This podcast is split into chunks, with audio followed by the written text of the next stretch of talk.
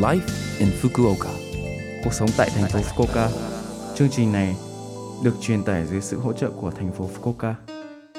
Chào buổi sáng tất cả mọi người, tôi là đi jay Lưu Văn Cường.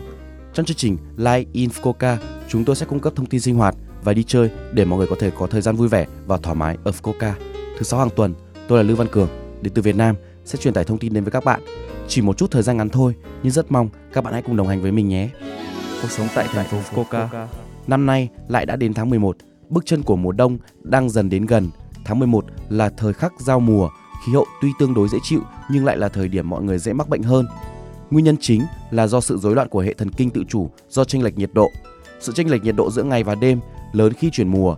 Trong môi trường như vậy, chúng ta phải nhanh chóng điều chỉnh nhiệt độ cơ thể, lượng mồ hôi tiết ra, vân vân, và thần kinh mất thăng bằng. Kết quả là nhức đầu, mất ngủ, cứng vai, da sần sùi, xỉn màu. Các triệu chứng xuất hiện, đây cũng được cho là thời điểm vai căng cứng nhất trong năm. Để vượt qua sự thay đổi theo mùa một cách lành mạnh, cần phải có một cuộc sống đều đặn hàng ngày. Chăm sóc cơ thể nhiều hơn bình thường như ăn uống đầy đủ chất, ngủ đủ giấc, tắm rửa để thúc đẩy tuần hoàn máu, nghe nhạc để thư giãn. Ngoài ra, các vấn đề như nhiệt độ giảm, không khí khô bắt đầu xảy ra, đây là thời điểm dễ bị cảm lạnh. Mọi người hãy quan tâm đến sức khỏe của mình nhé. Cuộc sống tại thành phố Fukuoka. Ở thành phố Fukuoka, liên quan đến việc tiêm chủng ngừa coronavirus mới, chúng tôi đang làm việc chăm chỉ để đảm bảo rằng tất cả những ai muốn chủng ngừa đều được tiêm. Đã bắt đầu sử dụng vaccine ngừa chủng Omicron cho những người tiêm vaccine thứ ba hoặc thứ tư. Hiện chúng tôi đang gửi phiếu tiêm chủng để có thể tiêm vaccine thứ tư. Sau khi nhận được phiếu tiêm chủng, bạn có thể đặt trước thông qua địa điểm đặt chỗ hoặc trung tâm dịch vụ tiêm chủng. Vui lòng đợi cho đến khi phiếu tiêm chủng được gửi đến. Nếu bạn bị mất phiếu tiêm chủng, bạn sẽ phải xin cấp lại. Vui lòng gọi đến trung tâm tiêm chủng. Nếu như một người nước ngoài chuyển đến thành phố Fukuoka muốn được tiêm chủng, cần phải nộp đơn xin cấp phiếu tiêm chủng. Bạn có thể tham khảo và đặt lịch tiêm chủng tại thành phố Fukuoka và yêu cầu phát hành phiếu tiêm chủng. Số điện thoại là tổng đài không chín hai hai sáu không tám bốn không năm, không chín hai hai sáu không tám bốn không năm.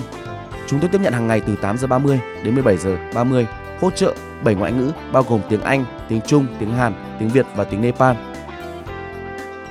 Dịch cúm xảy ra vào mùa đông hàng năm.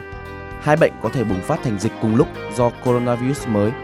Do đó, mọi người hiện đang cẩn thận để ngăn chặn coronavirus mới.